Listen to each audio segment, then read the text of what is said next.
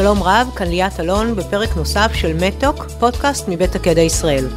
הפעם אנחנו בפרק מיוחד, במסגרתו אנחנו מתארחים בכנס Made in Israel, הכנס הבינלאומי החמישי של מכון הייצור ומנהל סחר חוץ במשרד הכלכלה והתעשייה, משרד הבריאות ומשרד החוץ. הכנס התמקד השנה בתחום הבריאות הדיגיטלית והוצגו בו הטכנולוגיות הישראליות החדשות בתחום. אז היום אנחנו משוחחים עם מעוז בן ארי, מנכ"ל חברת הסטארט-אפ הישראלית Cardioscale. Cardioscale פיתחה פתרון המתמקד בגילוי מוקדם של הידרדרות המודינמית, מה שמאפשר לצוותים רפואיים בשטח לקבל החלטות מושכלות בנוגע להתערבות ובסופו של דבר להציל חיים. אז מעוז, בוקר טוב, אני שמחה שהגעת לשוחח איתנו. אני אשמח אם תוכל לספר לנו בקצרה על הפתרון, איך הכל התחיל. בוקר טוב, אני שמח שהזמנתם אותי.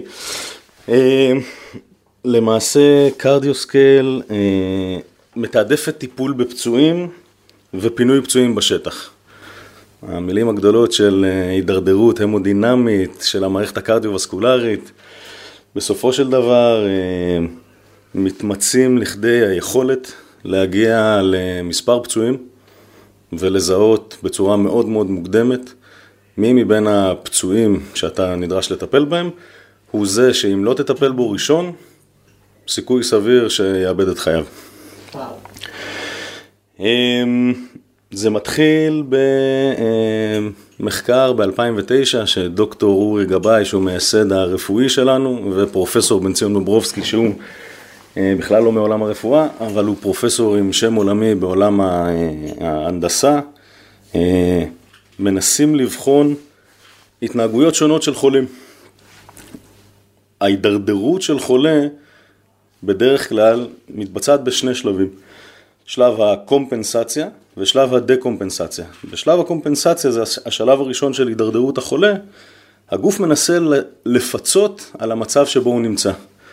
בואו ניקח לדוגמה פצוע בתאונת דרכים שיש לו דימום פנימי. כשמטפל יגיע אליו וימדוד את כל סימני החיים שלו, ולמעשה ברוב המקרים לא יראה שינוי מהותי. לחץ הדם יהיה בתוך הנורמל, בתוך הגבולות, כנ"ל הדופק, הוא אפילו ידבר עם הפצוע. דברים יראו בסדר. בפועל, הגוף נמצא בתהליך של פיצוי שבו הוא מנסה לשמור על היכולת שלו לתפקד. ומאחורי הקלעים, באזור ההסוואה, כמו שאנחנו קוראים לה, מתחילה איזושהי הידרדרות. מתי בדרך כלל מזהים את ההידרדרות הזאת? בשלב שהוא מאוחר, שזה שלב הדקומפנסציה, שהגוף כבר אין לו את היכולת לבצע את הפיצוי, ואז לחץ הדם נופל במהירות, הדופק עולה, וברוב המקרים זה כבר שלב שהוא מאוד מאוד מאוחר, והטיפול הוא טיפול של חיים ומוות. כן, נשמע בהחלט מענה על צורך ברגעים סופר קריטיים. מעניין אותי לדעת, האם אתם מכוונים לפצועים בסיטואציות מסוימות, כלומר, האם יש איזושהי העדפה לנפגעים בתאונות דרכים, על פני פצועים נניח מפעילות צבאית, ואם תוכל לפרט קצת יותר מה קורה בשטח, איך הפתרון שלכם עובד, ומראה למי שנמצא בשטח באותו רגע, אני מניחה לפרמדיקים, אלא אם כן תתקן אותי, איך לבצע את התיעדוף, או מי באמת נמצא במצב יותר מסוכן. תראי, אז נכון אמרת, היום הפתרון שלנו מתמקד בשטח, והמוצר הראשון שפיתחנו, שזה מוניטור השטח, ה-DTR8, פותח בשיתוף ובראייה בעצם עם הצבא, עם צרכי הצבא. בשנה שעברה, ביוני, זכינו בתחרות של משרד ההגנה האמריקאי ומפעת, תחרות שהמהות שלה הייתה הלוחמה בטרור, ושם הצגנו שאנחנו בעצם יודעים להגיע לזירת טרור, אחרי שהתבצע בחס וחלילה פיגוע, ולהיות מסוגלים לאמוד את הזירה כולה. זאת אומרת, להבין מי הפצועים, ללכת פצוע-פצוע, ולייצר במדידה פשוטה של 45 שניות, רשימת תיעדוף של במי מטפלים, ומי צריך להיות מפונה ראשון, לעומת מי יכול עדיין לקבל פינוי, סליחה, טיפול ופינוי מאוחר יותר, טיפול בשטח. המוצר בעצם שפיתחנו לשטח הוא מוניטור בית חולים מוקטן. כשהיום בשטח בהרבה מאוד מקרים יש מטפלים שהם לא הכי מנוסים, למעשה המטפלים הטובים ביותר נמצאים בבית החולים, מחכים לקבל את הפצועים. אין להם את הציוד הכי טוב, ופה פיצינו על עוד פער שקיים. בעצם ייצרנו מוניטור שהוא ברמה הגבוהה ביותר, שנותן למטפל את כל מדדי החיים שהוא רגיל לקבל בבית החולים, ובתוך זה הכנסנו בעצם את הטכנולוגיה החדשה שלנו, שהיא טכנולוגיית התיעדוף, ואנחנו מאפשרים בעצם בהגעה לפצוע ולחיצת כפתור אחת, תחילת עבודה של מוניטור שלם, שיודע מצד אחד להראות הנתונים על המוניטור, מצד שני לשלוח אותם בבלוטות' לאייפון, לטאבלט, לכל צורת תקשורת שיכולה גם לרכז את השליטה בשטח וגם להעביר אותה לבית חולים, כהכנה, שימו לב, יש לנו 4 פצועים, הם בדרכם לבית חולים, פצוע א' יש לו את הנתונים האלה, לב' יש את הנתונים האלה, לג' צריך להכין חדר ניתוח, וד' יכול לחכות. בעצם קהלי היעד שאתם מכוונים עליהם זה למכור את המערכת לבתי חולים ואולי אפילו לצבאות שונים ברחבי העולם?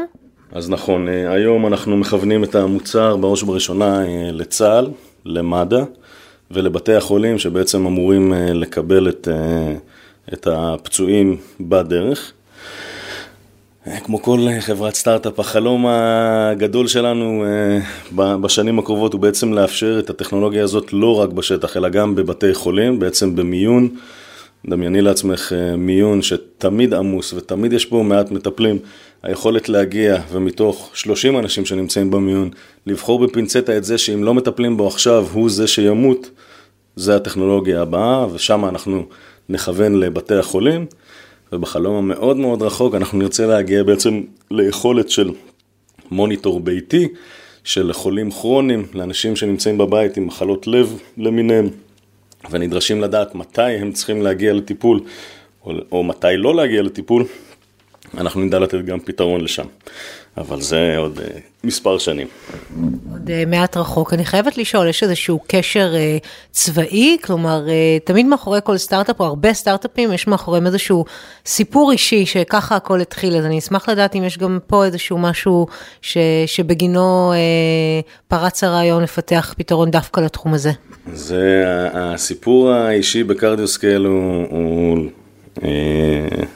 לאו דווקא במישור הצבאי, למרות שבתור ישראלי גאה, לכל אחד מאיתנו יש רקע צבאי מובהק.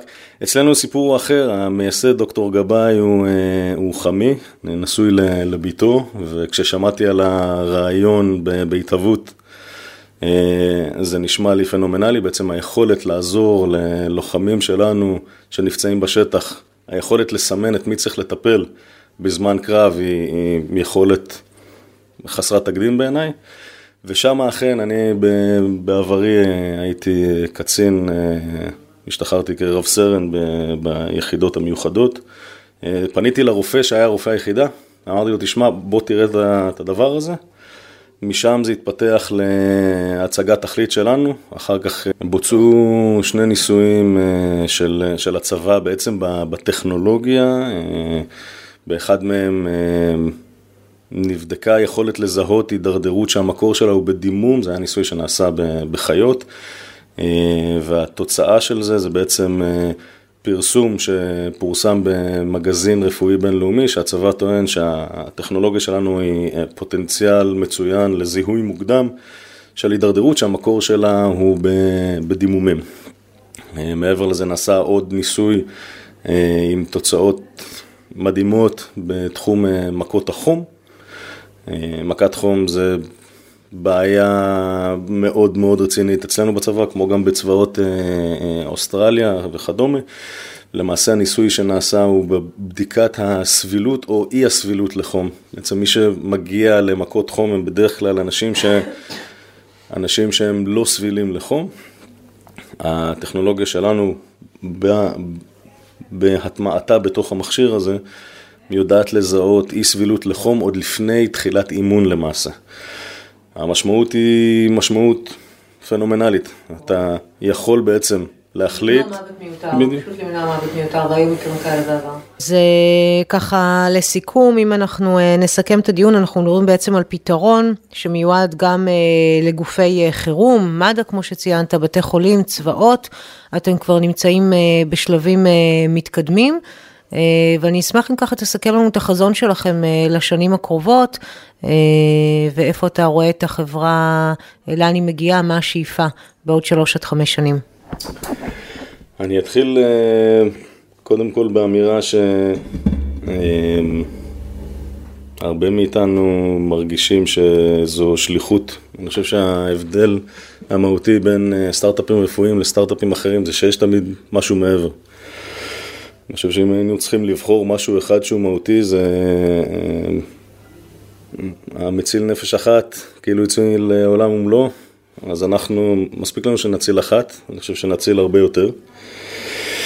בחזון שלנו אנחנו רוצים להיות בכל צומת שבה מטפל הוא עמוס ולא מסוגל לקבל את ההחלטה במי לטפל קודם, אז אנחנו רוצים להיות אלה שיעזרו לו לקבל את ההחלטה במי לטפל קודם. אנחנו נמצאים היום בשטח, כי בסופו של דבר זו הצומת המסובכת ביותר. אין בה מספיק מטפלים, יש בה בדרך כלל בעיה מאוד גדולה, זה יכול להיות אחרי פיגוע, אחרי תאונת דרכים, יש סטרס מאוד גדול, נדרשת יכולת להחליט ולהתקדם מהר מאוד, כי כל שנייה חשובה. ואנחנו נרצה ב3 שנים הקרובות להגיע ולהיכנס לבתי החולים ששם גם נדרשת ההתערבות שלנו, ובעצם לאפשר בכל נקודה שבה, בכל צומת שבה יש ריבוי בעיות, לעזור לפתור ולו בעיה אחת. יפה, אז אני מודה לך שהגעת לשוחח איתנו, מאחלת לכם הרבה בהצלחה, וכמו שאומרים שלא נדע, אבל אם נדע, אז שיהיה את הפתרון הנכון. תודה רבה. עד כאן במהדורה הזו של מטוק, הפודקאסט מבית הקדע ישראל. תודה שהייתם איתנו, אתם מוזמנים להעביר את התכנים המובאים בפודקאסטים שלנו גם לידיעתם של עמיתים אחרים. נשתמע בקרוב כדי להיות קשובים לבריאות.